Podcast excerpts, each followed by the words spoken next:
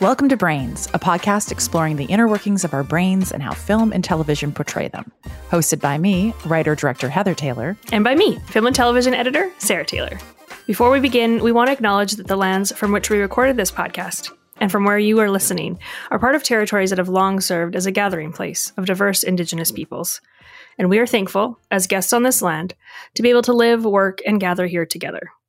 We continue to learn about the history that came before us, and we encourage you to do the same.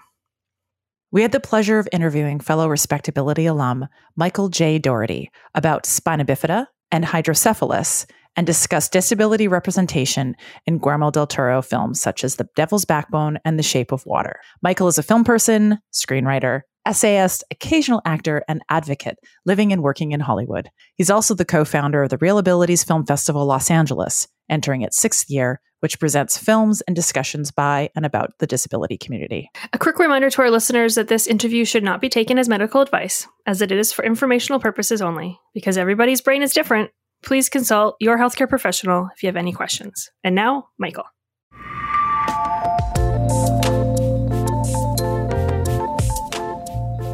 Hello, Michael, and welcome to Brains. Hi, how are you? We're doing good. We're doing, We're doing good. good. Doing good.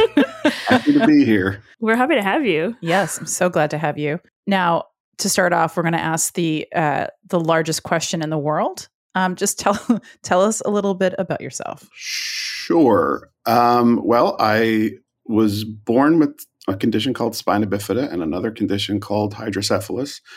Uh, I'm from New York uh, originally and fell in love with the movies when I was about three, which is an actual memory, and went to NYU Film School, which was uh, an experience I hated.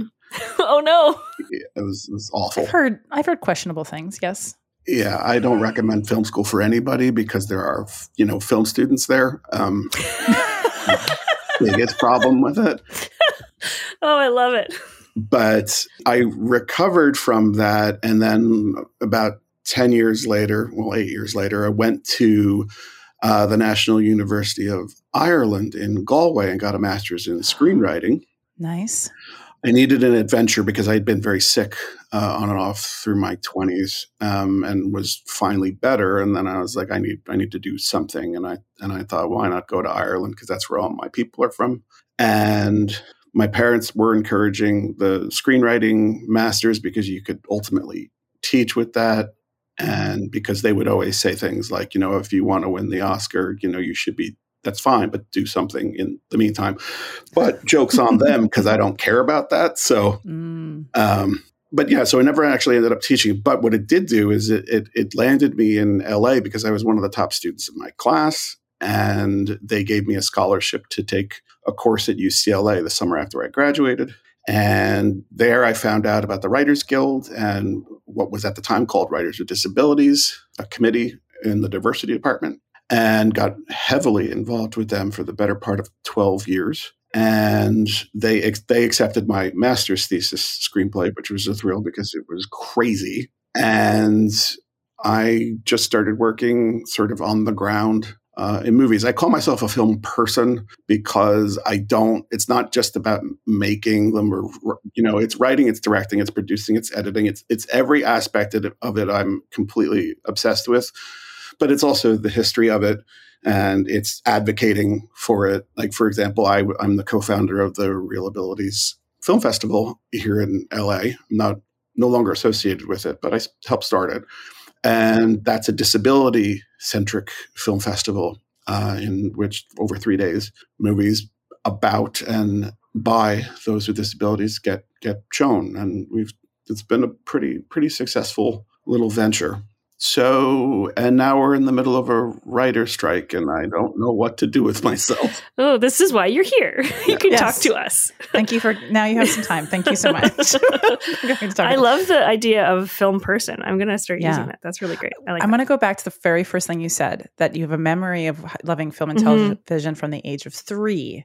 Yes. What was that memory of? So, my earliest childhood memory was when my mother took me to see E.T. when I was three. And the reason that they say you can remember back that far is if, is if pain were involved. And in my case, I was recovering from brain surgery. And so my head was sutured and I had these uncomfortable bandages and it was just painful and itchy. And so I guess my mom wanted to take me uh, to give me a break, but it also to give herself a break. And I don't really remember much except the one thing I do know is that when the ship comes down in, in the beginning, when the ET gets lost, uh, and all those brilliant lights are shining through all those Northern California evergreens, I went from feeling pain to not feeling pain in an instant. And my mother later confirmed that I was being very squirmy that day. And about partway through the movie, she looked over and saw me just sitting there very, very quietly, uh, sort of in, engrossed in, in the whole thing. And what I sort of took from that is that the, for my life at least, there's this connection between the experience of art, particularly movies in my case, and the relief of pain. Mm. And that's something that I've sort of carried both sort of artistically and politically throughout my entire life. And I mean, wearing your horror heals t shirt today. And part of that ethos for me is that to experience terrible things on screen is actually therapeutic and it's healthy because it allows us to sort of deal with it and reconcile it in in one form or way like psychologically in our own lives. So that's was very important to me. But i i really did carry that from from from a child all the way until i started to really to develop my own voice as a, as a film person. But those who knew my work when I first started back around the film school days would lovingly accuse me of trying to to rewrite ET in my own image. And that's how much of an effect it had is that the narrative of of magic coming into someone's life that that is that is sad and supposedly broken and and dealing with that in some way has been like that's been the narrative. Amazing. You know, just for some the people who are listening, can you talk about what is spina bifida and how is hydrocephalus related to it? Sure. So, spina bifida is the second most widely recurring neurological disorder, at least in the United States. I believe CP, cerebral palsy, is the first spina bifida is the second. And, what happens is that in utero, the spinal cord doesn't form and close properly. There's a there's what's called a neural tube around it, supposed to protect those nerves. And um, because of a lack of folic acid on the part of my mom when she was pregnant with me, led to this not forming properly. And what happens is, is that the, the, the biggest thing is paralysis of some form happens as, a result of this. Now, there are three different types of spina bifida. There's myelomeningocele, there's meningocele, and there's occulta. Myelo is the most severe, which is what I have. I am only paralyzed from the knees down, though, because it was on, I think, the lumbar, L2 lumbar. So, really far enough down on the spine where it only affected a part of it. Whereas um, if you had it closer to your neck, you get like there, we talked about um, in prep for this about the, the the actor who's in that movie Shallow Hal, the Farrelly Brothers movie, who gentleman his name's Reen, and he he walks on his knuckles. He he has a form where it was higher up, so it stooped him over in in a way, and I don't have that, but I do have the most um, severe kind. And what happens with an infant or baby that's born with spina bifida is, is you, you get what's called a Chiari malformation, where the brain is ends up being larger than the skull. And so it's trying to push its way out. And hydrocephalus is normally part of that, where you have these ventricles in the brain, which are filled with uh, cerebral fluid. And, and an average person that drains out to the rest of the body and the, and the, the brain remains the, the size that it's meant to be. But with, with hydrocephalus, it, it swells. They, I think the, the sort of crude term is they call it water on the brain. And so pressure starts to build up. And how that affected me um, certainly was I I suffered what was called optical nerve atrophy, where my optical ner- some of my optical nerves were actually crushed, which screwed up my vision to uh, one degree or another, um, which was sort of fun that then I got the idea in my head, oh, I'm going to go make movies now. um, but you know, I, lo- I love a challenge and don't back down easily from them. So that was pretty much how I ended up. And then I, I, I had it and they thought that maybe they could reverse it with physical therapy because it, it wasn't really, I mean, it was well known. I mean, the first case was like back in like the 1400s, I think, but it was still being decided about whether to let babies like I was live. And uh, back in the, the 70s, 80s, that's when the idea of bioethics really came into play about what to do with someone who has a severe disability.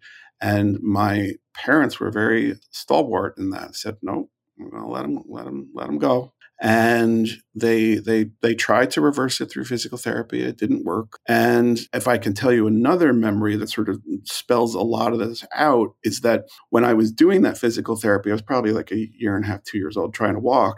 And my mother said that i was making my way along the hallway in a in a rehab center in new york and i fell and started crying and the therapist went to pick me up and my mother held her back and said, No, Mickey, come on, come on, get up. It's okay. You're going to be fine. And a few seconds later, I calmed down, got back on my feet, and started back down the hallway again. And that was that's been sort of their attitude. And I honestly think that the reason I'm here right now talking to you is because of that. Because they they pushed independence over over you know just sitting in your tears and that made me tear that makes me cry yeah i'll sit in my tears that's beautiful your parents are wonderful well let's talk about movies we us film people you recommend the devil's backbone as something that represent that has a representation of spina bifida how do you think this representation has impacted the way people think of spina bifida this was difficult but i still think that it's like kind of worth talking about is that i'm not actually sure that there has been a full fledged, full blooded, dynamic, complex view of this condition and characters dealing with it. I mean, you have something like Shallow Hal, which is inclusive and it shows that a person can be in the world and having a good time and all that. And and I I love the Farrellys um, for for for being that forward thinking. I mean, they really are some of the great disability advocates in this town. But then I thought about the the, the Devil's backbone because it actually does directly reference it. And what was interesting to me about that is that the reference was in a movie that wasn't maudlin, wasn't cute, and had a very serious point to make. And so while I don't, I, I won't defend it on the grounds of it being a proper representation, because like I said, there hasn't really been one what was so powerful to me was you know you have the scene where the doctor is talking to the main kid and saying that you know this is this was a place where they used to send these patients these little kids with with spina bifida and we're in this orphanage like far out in the desert. And i remember thinking oh so i wasn't isolated as as a child because my parents made the effort to do that but they had to make that effort because the, the sort of social standard, particularly throughout the, the early 20th century, in any part of the world, was if you were born different, you need to be hidden away.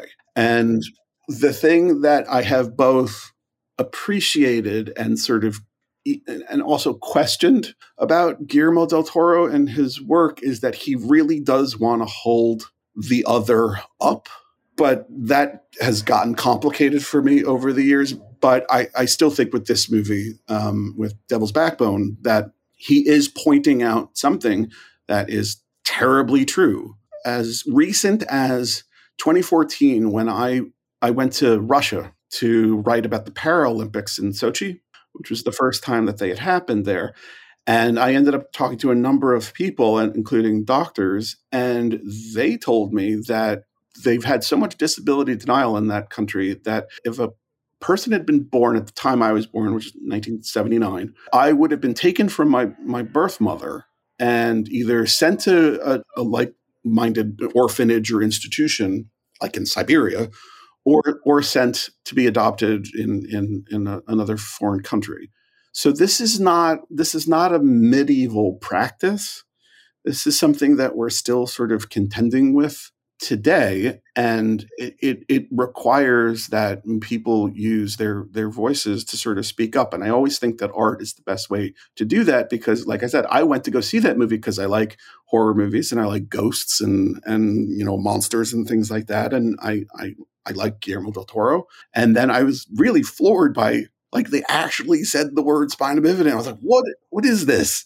Yeah i i really it was interesting too because it was showing some of the like superstitions around disability as well. This idea that they're literally creating what they called limbo water because people thought it would heal them to have it was basically I'll say like babies with spina bifida in jars and it was interesting because there was this idea of like he's a he's like I'm a man of science, but Spain is full of superstition. It was a very fearful time, and that you know otherness is coming into play. But he's like, there's a scientific reason for this, but I'm going to make money off of it to fulfill the superstition of others. So it was just such an interesting conversation, even in it when they did talk about it, because it's not the whole film is named The Devil's Backbone, which is a name given to spina bifida, was a devil's backbone. And so the whole film is about spina bifida, but told in different probably different ways and not necessarily showing it like as you were you know saying before that there's something that he was talking about of this like limbo-ness and this otherness like you were saying that a lot of his films talk about well, just, just the idea of the ghost. I mean, it's it's the incomplete story, like the incomplete spine. And I have sort of questions when anybody sort of uses disability as a kind of metaphor or a symbol and not as like a real experience. Yes. But I think he's actually like that was correct. Like that struck me as like, oh, okay, that that made sense mm-hmm. And I think that there is maybe off the back of that obviously we haven't seen a lot of when we talked you said there's two, two. things. There's two things and one is like inad- essentially not a living breathing person that can represent spina bifida in del toro's film. And then you have the one character in Shallow Hal but you know what are some common stigmas that you that you think that you know of um spina bifida and like how would you like to see it represented in tv and film or in media well, I think the problem is is that we're all seen as sad bastards that can't do anything. Mm. I mean, the sad bastard thing that that follows every single person with a disability around. Yeah. I mean, I think it's just a completely miserable experience. And look, I'm having brain surgery next week, so it's not as though I'm like hooray for that, but we we do sort of overcome these things and and get through it as people. It's just what we do. Yeah. Mm-hmm. So I, I think that that's a problem. I mm think what's mm. interesting about Del Toro is that he, and I really believe this about him, is that he genuinely thinks that what is what would be deemed monstrous by by the mainstream is genuinely beautiful mm-hmm. to him. Mm-hmm. Where I part company with him is he hasn't figured out a way to bring that beauty into the rest of the world. It tends to stay in its own world, mm-hmm. apart from everybody else. Yeah. Like an orphanage or like the ending of Shape of Water is literally making that statement. I think that that's dangerous. I think I think he needs to sort of grow and and and find a way to reconcile the monster with everyday life. Mm, mm-hmm. Yeah, this idea of like um, the way he looks at me, he doesn't know what I lack or how I'm incomplete. And uh-huh. just those words in themselves are indicating that because you are disabled that you are incomplete or that you are lacking, which yeah. are both inaccurate. Yeah. Yes. And the thing is I I can understand that point of view because I'm sure. I mean, like as a as an 11 or 12 year old, where I went to surgeries every single year and then was bullied in between, so I didn't have a, a, a fantastic childhood. There was a lot of reasons for me to hate having spina bifida, but first of all you you grow and you learn and and and you you you you come to grips with with things and you you find what's good about yourself and the world and and then you get on with it but it's a problem for me when art in particular which is something that we we implicitly learn from um, yeah. as as a planet about how to behave without really being given you know a, a, a lesson because i would not want that at all yeah. But if you don't, if you don't have that experience yourself, mm-hmm. saying that this character that you wrote is incomplete is then very dangerous. I think. Yeah. Totally. I, I read this really amazing article by Anna Wall on cripplemedia.com. And she said, it's not about what you can't do, but how non disabled people react to inability that makes them feel like an outsider. So it's more believable for a woman with disability to fall in love with a fish man than to fall in love with an able bodied man. It's like we need society to be accepting of our disabilities that so those disabilities can melt away and become as unimportant to the outside world as it is to us. Exactly. And ever since that movie won Best Picture, which on the one hand, from an artistic standpoint, I'm glad that a, a movie about a woman fucking a fish won a mainstream award. Like, yes, that's, that's cool to me. Yeah. um, but I, I, I think if he had done one more rewrite in which yeah. he considered that making the Sally Hawkins character just a person who could talk, mm. who all, then falls in love with the fish Mm-hmm. Yeah. And that was the end of the story. Then he would have nailed it. Then it would have been probably my favorite movie of all time. But he still had this thing where, where no, no, we have to make sure that they're together but apart. And, and I was like, you know, anyone going into that movie with a disability would understand that we're supposed to be the fish. Like that's that's very clear. It doesn't need to be mm-hmm. underlined, but he doubled down on it, yeah. and mm-hmm. the whole enterprise for me kind of fell apart as a result. Yeah, I know someone who had epilepsy because of scarlet fever, and so was sent to a school like a s- separate school. So everyone was separate. This idea of separateness, so that you are being isolated. No one is meeting anyone with disabilities, and then therefore you're creating this like world where you're expecting no intersection. And but we all live in the world and we all should be intersecting and living together and there shouldn't be that separation isolation. And then like you're saying we're seeing in films that only you can find love and only be together if you're isolated. And with someone who's just like you as opposed to just just somebody. I want to ask you you said that there's this one um, quote that that you really believe in it. And it's I'm going to read the quote. If we're all going over the edge, and we are, shouldn't we laugh on the way down? How does this quote relate to your day-to-day life? Well, I'm the one who said it, so I have to take responsibility. What is your quote? That that is that's what I said. That's pretty awesome. Well, that's even better. Okay, why did you say that? I love it. That's great. Well, I was just on a panel at Respectability a week ago, or not a week, a few days ago, talking about writing, and the whole notion of hope came up with my co panelist. And I immediately sort of swooped in and was like, no, kind of screw hope, blah, blah, blah. And my my reason for saying that, and this is tied to the quote, is that I, I think it's all going to end badly. And we have intermittent moments of, of, of joy and light along our lives, but a whole hell of a lot of difficulty. And I don't necessarily see the point in wishing that that something in the future is going to make things better. We have to deal with right now. And it also comes from the fact that that St- Samuel Beckett is my favorite writer of all time, and Waiting for Godot is my favorite piece of writing. It's the it's the thing that means the most to me in the world. And the whole thing about that play is about these two guys that are are, are facing the everyday drudgery of, of the march toward oblivion, but they survive it because they have one another.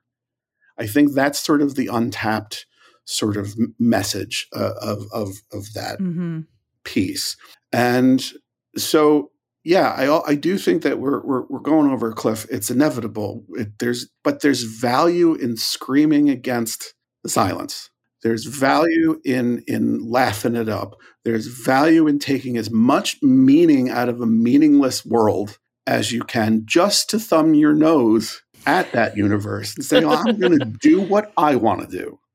Yeah. yes. And I, and for particularly for people with disabilities who have to sort of like carry their pain around and their experience around on their bodies, which other people are automatically going to judge as terrible, you might as well find the way to to repurpose that experience to make it fuller and and more dynamic. I don't mean to like deny that you're in pain, quite the opposite.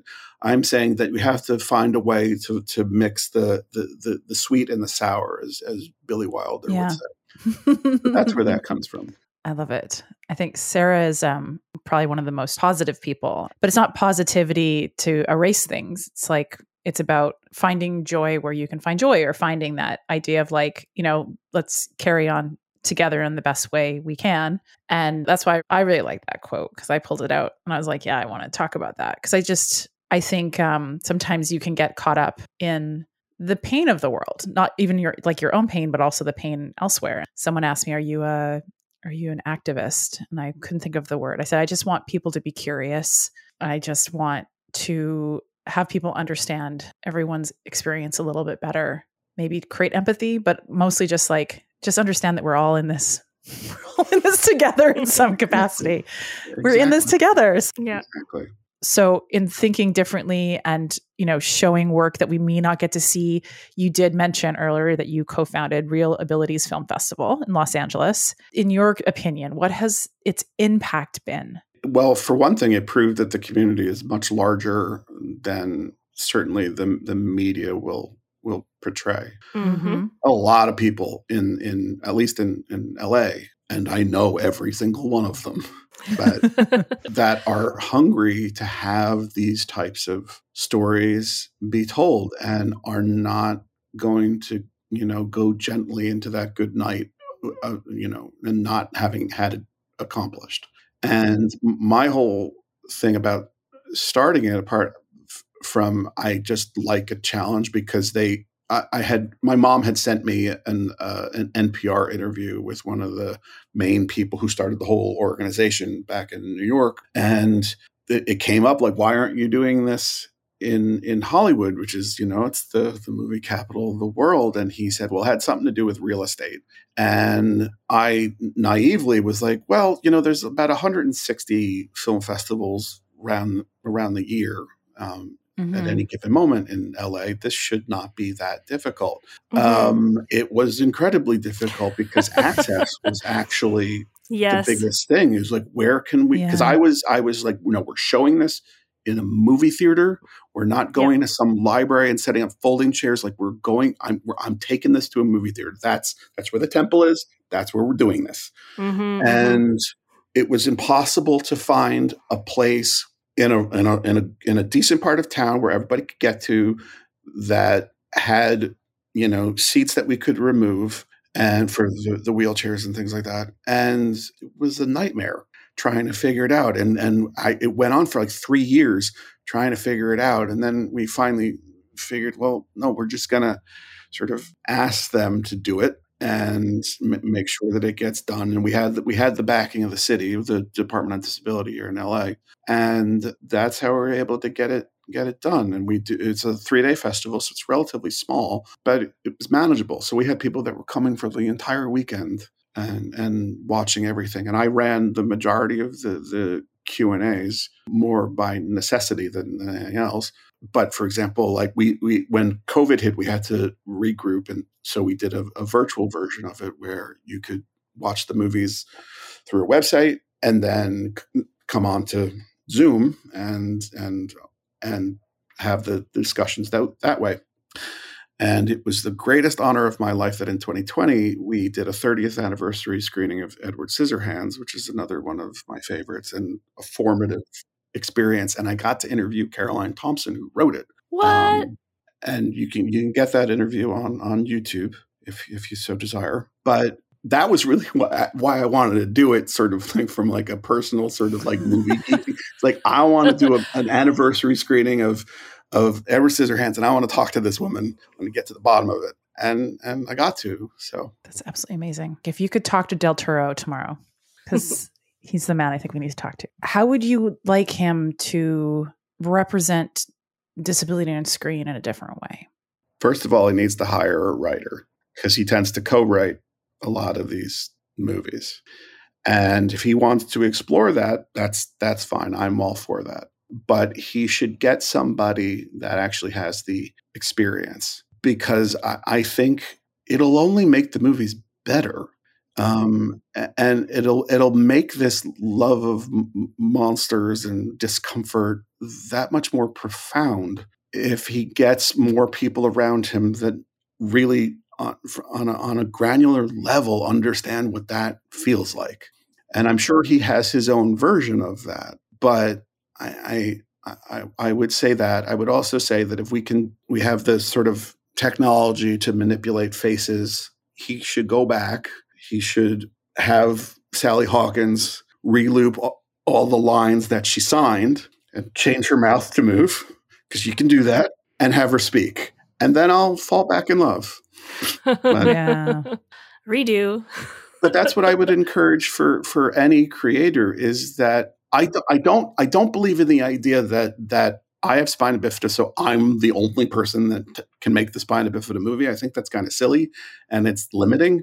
Um, but I do think collaboration is of the utmost importance. And and they say, you know, n- n- nothing about us without us. I do believe that. Me too. But I, I don't want to start a fight with the able-bodied world. Able-bodied, by the way, is a, is a phrase I can hate. I, I just oh, I hate that too. This, it creates this binary where I'm suddenly broken and different from everybody. I, I just can't. Ugh. I also don't like neurodivergent as a term yeah. that's thrown in, like I'm thrown in that bucket, but also like, what am I then? Yeah, we've somehow, this is a phrasing that's happened, but I don't think that's the right phrasing. And it rings like somebody else made that decision and not yes. the people that they're actually talking about. How do you think we should change language around that? I wonder. Well, I this is an interesting thing because I don't even like disability or disabled or anything like that necessarily. And what I always say to people is I was born with spina bifida and hydrocephalus. Those are two inescapable scientific facts. Mm-hmm. And I will mm-hmm. take all the time out of my spina bifida day in order to talk to you about this particular condition. I will answer any question you have. Yeah. All the rest, I think, is just rumor and conjecture about what I am and am not capable of doing. And it varies from person to person, and those people should be able to, to define who they are. Like it, it, the whole idea of there being like a disability movement, a disability pride, really scares me because it's people trying to group themselves together, and they're doing it to be powerful. But it's like, no, I, I want to just be who I'm to be. And I would like to speak to you because you are neurodivergent. And I want to understand that experience. And you're wearing glasses, and I would like to know about your eyesight, and and so th- that sort of thing. Mm-hmm. Yeah, I, I, think that would be a healthier, and more meaningful discussion. Yeah, it's interesting because I have someone I'm close to in my life who doesn't talk about the disability in their family, doesn't talk about disability openly. I have, and especially since attending Respectability, I'll say, and since like having to step forward. And I feel like disability becomes a bad word for people or a word that makes you seem, oh, well, you're not capable then. I've been told that to my face. oh, then you can't be capable. And I want to demonstrate the variety of who we are as, I guess, a group of people, but also that it's not a group. When you meet someone, you meet someone. That's it. And I feel like by opening up and being forward about that, the idea of like there are a lot of us and we just don't feel safe necessarily telling you if we have invisible disabilities like having something where I, i've told someone i have a neurodevelopmental disorder and that's adhd and being told oh don't tell people that. It's neuro you're neurodivergent. It's a superpower. And i was like are you kidding me? yeah, no, stop saying those stop stop stop stop. I'm like exactly. i was born with a different brain. It is totally it's that's the way that i see the world. It's the way that it exists in the world and the world was not made for me. And so therefore, if you if we can create better environments with universal access, then we're going to create a world that is available for everyone. Why not tell people like stop being biased and stop being ableist and how about you just create a better world for all of us and show us on screen and put us in the rooms and put us on the crews. Mm-hmm. Mhm. Preach. I have lots of thoughts. I can tell. well, I'm going to ask what do you want people to take away when they're thinking about spina bifida after listening to this? That I'm super hot. I can corroborate that statement. Let, let me let me quickly back away from that. Um, Don't back away. what, wait, what was the question? What do I want people to take away from spina bifida? Everybody's got a thing. Yes. Everybody's Yes. got a thing. And I think all of those things are are worth understanding and reconciling to one degree or another. And we get nowhere by not talking about it. We get nowhere by demanding that people look at it in a certain way when it simply isn't true. Like I, you, were- you were saying about about how you feel about neurodivergence. I'm having brain surgery next week. There's likely going to take a hacksaw to my skull, and I'm not going to be able to get out of bed. I want I want the room in order to complain about that. That this Mm, kind of Yeah. sucks. yeah. Yeah. But I also want to make abundantly clear that it is not the entire experience. And human beings are resilient. It's what we're famous for. And people with disabilities are awesome at adapting. If you want to call that a superpower, that I'll allow because we have figured out a way to put up with other people's garbage for so long when it's just not it's not acceptable at this point. There's no reason why we don't have ramps to everywhere because you know everyone can use those. Yeah. Yes. Yes. Yes. Yes. There's no excuse. And so I, I would say it's it's about listening and really sitting down and looking one another in the eye and and and talking about this. And just like, you know, the example always comes up about like the the little kids that would stare at me, which thank God for the pandemic and I never had to leave the house, so I don't have to deal with that. But typically that's what happens. I, I leave the house and people are are staring or they want to touch me or they want to say things. I mean, talk about a Me Too situation. The disability community has been Me Too'd like every single day since we were children in in many ways because of of the attitudes that people have. But you have this thing with children where if they're curious about something, they'll ask their question and then they get over it because they're children. it's not a thing anymore. But the more that the parents steal them away and say, don't look at that or or don't talk to him or you know, you're being rude or whatever, um, uh, it's that is that is incredibly damaging. And it makes my experience because I remain self-conscious um, harder to to deal with. So it's not the spina bifida; it's the social stigma around it that's actually the thing that's that's getting to me. And I I, I practiced transcendental meditation and got to a certain point where self consciousness kind of left me, and I was able to leave the house. And I was actually shocked, shocked when I realized that that was happening because I was so used to the idea of like, okay, now you got to go put the face on because Mm. your your audience is is awaiting you. And I I'm I'm I'm glad that I reconciled that in myself. And I Mhm. am living a much happier, more peaceful life at this point. But everybody else needs to sort of get on board. I have a colleague who is a wheelchair user, and I remember him once saying that when you know kids are staring and parents are like, "Shh," he's like, "Just get your kid to ask the question." So I remembered that, and then I could see him from afar at a festival we were at, and my daughter was with me, and she's like, "Oh, what happened to that guy?" I was like, "Well, let's go talk to him." She asked her questions, and that was it. And now she calls. Now that's her friend Daniel. So I think it's very simple. People who don't have the same experiences, you just like let your shit go out of the way for a second and just also be curious. It's just, ugh, it makes me angry. Yeah. Or I was at an event and there was a gentleman there with CP and he was a wheelchair user and I he is fucking hilarious and raunchy and we had like the best conversation. But I could see people not coming over. I noticed that. I'm like, just come over and have a conversation. We had like the best time. I'm like, this was the best day that I had. It was very uh, apparent the separation in the room for no particular reason. And I felt like there was people being unsure of like what to say. And I think because there is that stigma and there's this lack of sometimes integrated community that people feel unable to have conversation because they're like, well, what if I don't know what to say? What if I don't say the right things? Instead of just saying, hey, I'm Heather. Nice to meet you. That's it. That's what you say. That's it. And then you go from there. Well, it's like your your your fellow countryman Wayne Gretzky would say, you know, you you miss hundred percent of the shots you do not take. Yes. Yes. I yes. Thank Not you for only- incorporating Not only our countryman, but an Oiler, Oiler a former Oiler, our city. our city. If you did not know that, we are both from Edmonton, Alberta.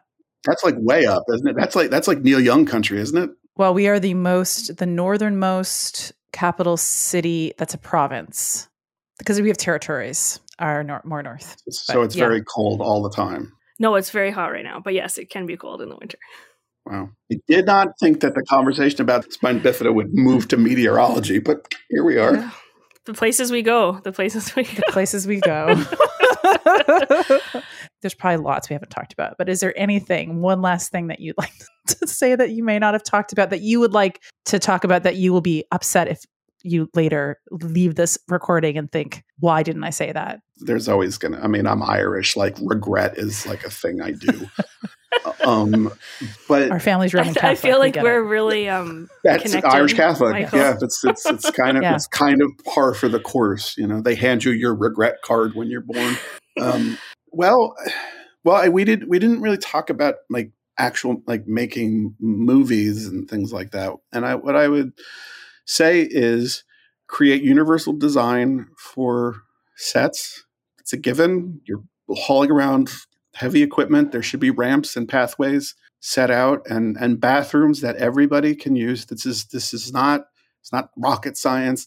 It's it's not even elementary school science. Like it's like it's just so easy to, to like implement.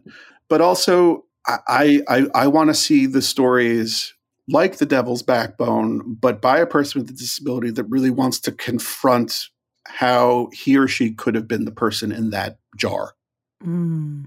And and what what the the ghost of that fetus might be thinking. Because you know for every shape of water and i'm going to fire a shot and forgive me for this but we we get a you get a CODA which i think is a noble attempt but there's a part of me that thinks "Mm, well they're still they're still going for the touchy feely thing and I think there's a bit too much of that around disability. So That's why I love horror movies so much, and I'm I'm sort of obsessed with how disability links all the way back to the the Thomas Edison version of Frankenstein, which is the first one of the first silent films. I mean, disability and horror have always been there together, and I, I'd like to know why what, what's the fascination there? And and can we make meaning out of that? And which i think we can and i and i do. I mean all of my writing has people with disabilities just covered in gore um, because that's that's just my my bread and butter. And actually i had a, I, we had a scene presentation a while back and the scene i presented was from my blacklist disability list script which involves homicidal special needs kids. And it's a scene where where these two are basically playing with a severed head. And she came up to me this person came up to me at, at- afterwards and she's like why why are you doing this? Like why are you representing people in this way? It's just it's it's gross. And my first response was well hey you show me a better world and i will go point the the the lens or the mirror that way. I'm happy to do it. But until such time i'm not i'm not abiding by that. But it's also because like I said, love horror movies. I've been obsessed with that kind of stuff since I was a little kid. And just stepping aside from my that I was the guy who wrote it, I was like, holy cow! I'm seeing a scene where kid with spina bifida and an amputee are playing with a severed head, and they're being really mean and nasty. And and I'm like, yeah, I want to I want to see stuff like that. I want to I want to see how we can include things in ways that are genuinely inclusive, but also have the capacity to make people uncomfortable to where we have to ask questions. Because that was the whole thing is like, where did these kids get to the point where they had to take off a person's head? That was the larger question out of all the sort of carnage that I was building up to. So What is the name of your script? it's called No One Is Looking, and it's about a kid in a wheelchair who's about to graduate college and go to film school, hopefully. And he kills a bully in a blackout drunken rage and gets away with it because no one believes that a kid in a wheelchair would be capable of that. Mm. and he gets tasked with finding and this is actually a second severed head the severed head of, of i have a thing with heads um, and removing them um, he gets tasked with finding that bully's severed head as like the last piece of evidence that might get him caught and then to throw in a wrench uh, one of his childhood friends shows up and says hey if we can get away with this this means we can kill anybody we want and chaos the adventure ensues. begins. well, uh, that movie needs to be and it's a musical Oh my goodness! No, it's not. no, I'm leaving but- that in. I'm going to make everybody think it's a musical as well. Oh, you're tossing cut around the head. I don't know. That- okay, Sarah's going to be now the composer of the musical. Don't you worry, we, we got you, Uh, Michael. It's happening. We got you. the movie's being made. Where can people find you? I'm on social media.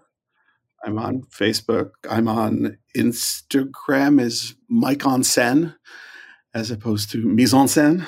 And my the, the, the blacklist, I'm not sure uh, what the status is with the Writers Guild, but at, there was a time at which you could just go on and then look up that script or my name, and you, anybody could look at it if they wanted to. So Thank you again for coming and joining us on Brains. And we really appreciate all your time and your stories. Thank you. thank you for and sweet sweet Return of the Living Dead reference, by the way, with the name of your podcast. Yes. yes, we. Yes.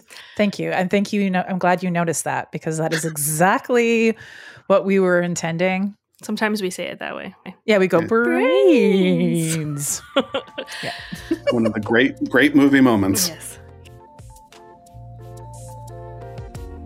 It was really nice to have Michael on the podcast. I had first met him. He came and spoke to the Respectability Lab I was in. They had people come to speak, and he came and spoke. And it was just, I think, good to hear different people's perspectives. And I was really happy that we got to have him join us to talk about so many things. And I feel like we could have probably talked for so much longer, but you know, we only have a short time this podcast.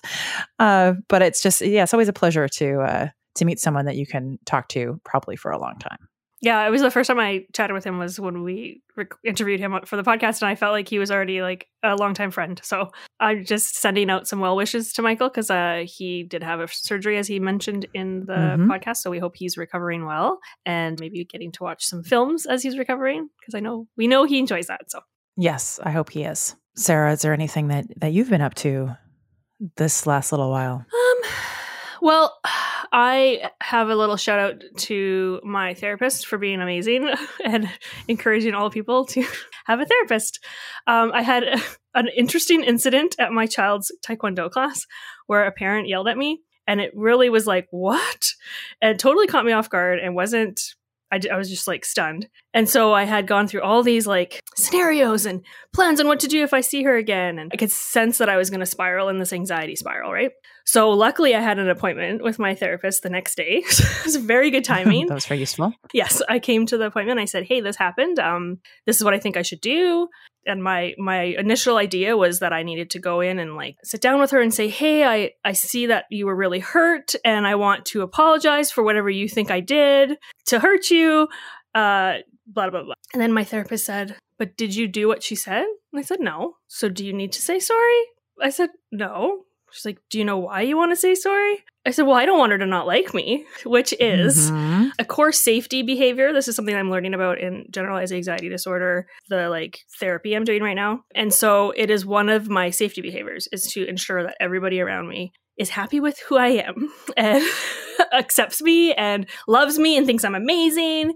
And so having this woman just not like me because she thought I said something that I didn't say, I was going to take on all this responsibility to like fix the situation. And it was just brilliant that my therapist was like, well, you did nothing wrong. Therefore, you should not be apologizing. And this is a good moment for you to practice not doing your typical safety behavior, which is doing what you can to ensure other people accept and love you. My therapist then went on to say, Have you had any sort of interactions with this person prior to that incident? And I said, I'd never seen them in my life, so no. So why are you wanting to fix a relationship that doesn't exist? Mm. Just really good questions that they had for me that used a lot of curiosity in their approach of talking to me. And just like I was able to really pinpoint right away where my anxiety started and where I could make a shift and not fall down that same very ingrained groove in my brain so it's going to be interesting going to Taekwondo next class and just going in like I always do and being the human I am and it, just accepting that somebody might not like me. I read a really good post that I shared today about what masking is. And this person said that, you know, when you see my child, they're like a unique piece of origami, but when they're at home, they unfold all their the folds so they can be just a piece of paper. And that over time, those folds become creases and they become scars. And that's what masking is. And I was like, oh my goodness, that is 100% correct. yeah, it was a really good um, analogy for what masking is for somebody and mm-hmm. like it gave me a diff- even just reading that quote gave me a perspective as well and i like teared up immediately and was like oh my god heather ah. I know I'm a people pleaser too, but also when you're in a situation where you sometimes don't feel like you understand everything, you just want everyone to like you. And because if they like you, that means you fit in. And I've sometimes felt very like outside of a lot of people growing up, or I felt like very different. And so in my difference, if I could be a chameleon and fit in if I could fold my paper the right way. And then that meant people liked me, mm-hmm. but not necessarily be myself. It's interesting how there's all this overlap in, or again, maybe intersectionality between different brain stuff. Like with my anxiety, you know, my, one of my, you know, like I said, my core thing is like making sure I'm accepted and loved and da da da da. Maybe there's some sort of attachment issues there, whatever. But you know that's the same thing for you but it presents in a different way because because your adhd is connected with it where for me it's like my yeah. anxiety is connected with it but it still probably stems from the same thing yeah i think there's it's layers and layers and layers and layers it doesn't matter where you got the gift from it's just a gift that you will carry for yeah. the rest of your life in some capacity but that doesn't mean you have to it doesn't mean that you have to hold on to it tight Exactly. And that's what, you know, therapy helps us learn, right? Like okay, I don't need to go down that path for this specific situation, but also shows me like when I mentioned this the story to my husband, he was like, "Well, that's weird."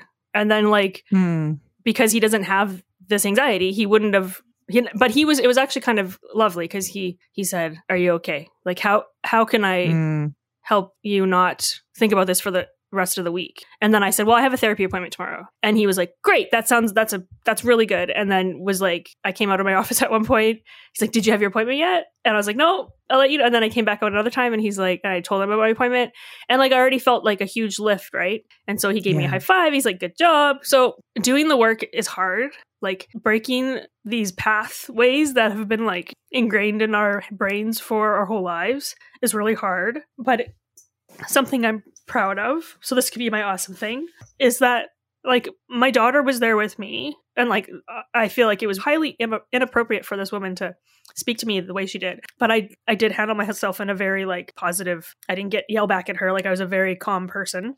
And I walked away and my daughter was like, "Well, what was that about?" And I was like, "I'm not sure actually." And I like I reflected and I and I came home and I talked to my husband and I like I got emotional and and then I was open about how I was going to talk to my therapist. And I feel like, and then I talked with my daughter afterwards about how, like, oh, this is like how mom's going to deal with it. We're going to go into Taekwondo like any other day because I didn't do anything inappropriate or wrong. So it's going to be fine. Like, and I said, I might have to be a little more brave because my anxiety wants me to do something different. I'm going to be brave. Like, I tell you to be brave when you're nervous about something. And then she was like, yeah, we can do it together, mommy. So I think being transparent with our with everybody in our lives is really important. Yeah, I agree. Sometimes you have those moments where you're going through a difficult time. I was really stressed and I woke up at 4:30 in the morning and I couldn't go back to sleep. So I got up and did some stuff and then my husband asked me why and I explained and then he did something for me to help me instead of me being like it's I just couldn't sleep. I was like actually I was thinking about this and I then I couldn't go back to sleep so I just got up and did stuff. And because I had to get stuff done. And I think me not just being like it's cool I'm fine, but to say hey this is actually what's on my mind. It just allows your partner or your friends or people in your life that you love in some capacity or that are just part of your life they can surprise you with their care mm-hmm. that if you don't tell them and you keep that inside and you it festers or you worry or you this is my burden to carry as you kind of feel like that it's that breaking of that cycle because we've had to carry burdens in some capacity and now we're letting those go mm-hmm. i want to say there's some people who've been uh, commenting on our podcast and leaving some reviews for us just thank you for those people who have done so um, if you like our show please also um, add a review, and or just message us and let us know what kind of things you'd like us to talk about because we're doing this for us and you. yes. Sorry, yeah. you first. I mean, you first, and then us. Yeah, that's good. I like that. Anyways, so thank you for listening to today's episode of Brains.